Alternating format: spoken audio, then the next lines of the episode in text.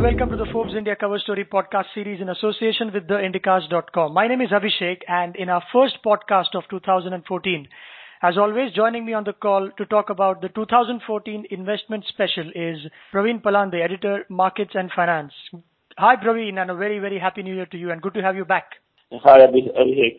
Happy New Year to you. Thank you. And we do this cover story every year, at the start of every year, where you look Yeah. at stocks and you look at various investment options for the layman and you actually stick your neck out and say that these are the block of stocks or asset classes that you might want to invest in and uh, you have quote unquote different strategies for different people. So before we get there, could you summarize as to what your reading has been of 2013? 2013, as expected, ended on a very flat note. The real estate markets were down. Gold was down by 25%. Fixed income, the yield on the government bonds, long-term government bonds is around almost 9.5%. So there goes, like, you know, it was not really a great year as far as indexes were concerned, but there were some fund managers who really managed to outperform. Let's go by the indexes, so it was not a great year. Let's do a report card or let's do an analysis of when you selected certain stocks or suggested people to invest what you thought could make money. Did you do a little bit of an analysis as to how those investment decisions that you had suggested actually performed or did they hold true at the end of the year? Uh, Last year, the portfolio that we suggested, capital preservation portfolio was based on how companies had grown over the previous three years. Then we have other CCC portfolio by Sanjay Bhattacharya. And CCC here is cheap, cheerful and contrarian for, for our listeners. Yeah. So we have the CPP portfolio and the CCC portfolio. Forbes India portfolio doesn't really look at stocks in terms of whether they are cheap or not. We look at quality. And in many times when we look at quality, we are ready to kind of pay the price for it. So typically you will also find very high market cap companies in the CPP portfolio. So that portfolio, when the, when the index was up by around 6%, uh, that portfolio had given around 13%, which we are in fine, actually speaking, right? Sanjay's portfolio that typically looks at small companies and mid-cap companies, more mid-cap companies. The mid-cap index was down by 6%, while the CCC portfolio was up by 16%, I think. So he really managed to give some very good hot tips, I would say. I mentioned the one which is slightly a costly portfolio to buy, that performed as expected, and uh, Sanjay's portfolio actually did really well. So I think whatever we expected out of the portfolio, both the portfolios delivered. And this is during a time when rupee touched at an all-time high. I asked that question to you only because, you, know... Low, all-time low. oh, sorry, all-time low, of course. Uh, and, uh, well, I asked that question because people can take your word for it when it comes to experimenting a little bit with their own money, given that you've had a history of now three years that you've been doing this cover story. So w- what does this year hold like for people like me who is a, let's say, let's start with the conservative investor. And I, I put myself in that Okay. category. So, so, so Yes. you know, as a conservative investor, I think you should just follow what Sanjay Bhattacharya is saying. He has recommended some 25 interesting stocks that I don't want to name right now out here. Right. You should kind of buy the magazine or open the magazine and see it. Fair Okay. enough, fair enough. That's an investment. Go ahead. Yeah. he has been cautious about the stocks he's kind of recommended. I mean, it, they are for the cautious investor. So uh, you should kind of take a look at that portfolio. But having said that, you need to understand that there are three interesting things that are, going to happen in the coming year. So one is basically the elections. That is the biggest event. Second is basically bond yields are really high, so we expect that uh, they will not go higher and they will fall down. And third, the issue about like, you know, what is happening around the world, like it's like quantitative easing basically. Now people are saying that, uh, means like they, they already started this whole concept of tapering where easy money will not be available in the West our fund managers have said that tapering, which the world was so scared of, remember like just a few months ago when the news of tapering came and then at the same time there was this whole thing about current account deficit, those things kind of came out and uh, suddenly we had a lot of problem with like, you know, the rupee touching an all-time low and uh, the stock markets have gone down and the current account deficit situation is now a little bit under control. The rupee, now really nobody knows where the rupee can go.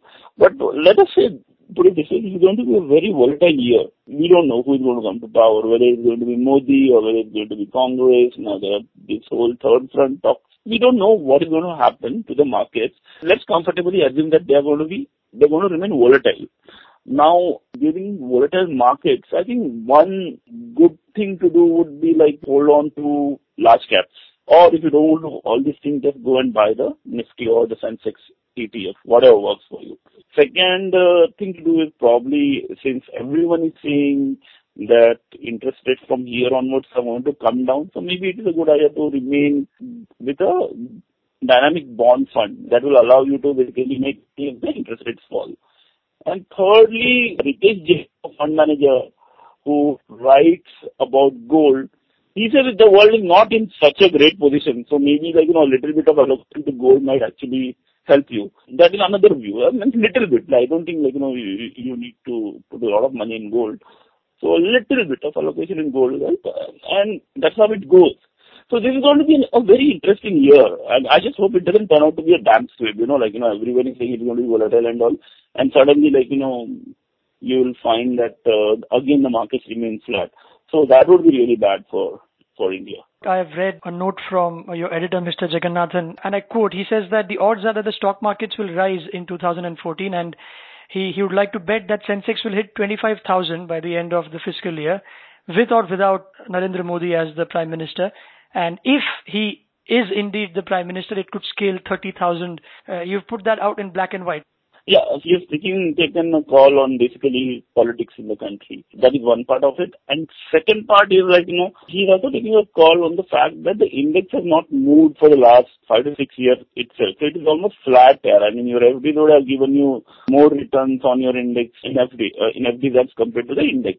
What he's trying to say is that the index has not moved for so many years all it requires is an interesting event for that to happen. And maybe according to him, BJP or Modi is the event. So the call is basically about the fact that the index has not moved for so long. So these things are connected. I think Abhishek, let's look at it differently. We have called three interesting fund managers out here uh, to basically discuss the equity market and the fate of the equity market. So we have Chandresh Nigam of Axis, we have Anup Bhaskar of UTI Mutual Fund, and uh, we had Mrunal Singh of ICICI. Now, these three guys had a unanimous view that Indian markets are going to look very interesting despite all the troubles this year. They have generally talked about investing in basically investing in large caps, mid caps, and small caps. Basically, Chandresh Nigam were saying that better to be in large cap with a little portion associated with mid-caps and no small cap. While Mrunal was saying that some amount of money can go into mid-cap also. So he had a huge call on mid-cap segment. Now, these guys kind of believe that how we should be looking at it. This time, you know, basically what we need to figure out is that the markets are going to remain volatile and, and uh, I think it's better to be with large cap. I think that is the message they were kind of giving.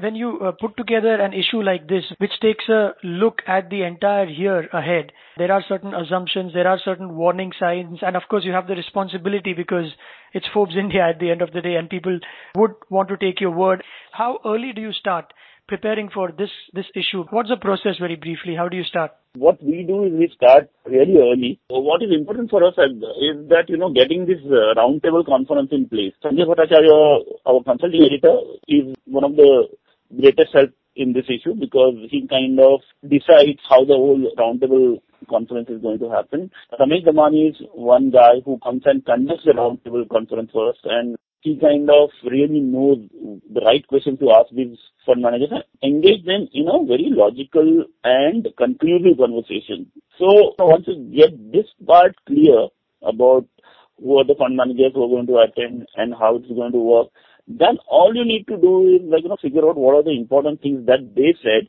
and then start building your other things, like whether it is the portfolio or talking to other fund managers, even like, you know, sometimes decide what stories you need to carry. That's how it works. So a lot depends on the roundtable thing that we have. So these are views from not just journalists but experts in the field and who, who are advisors yeah. in Yeah.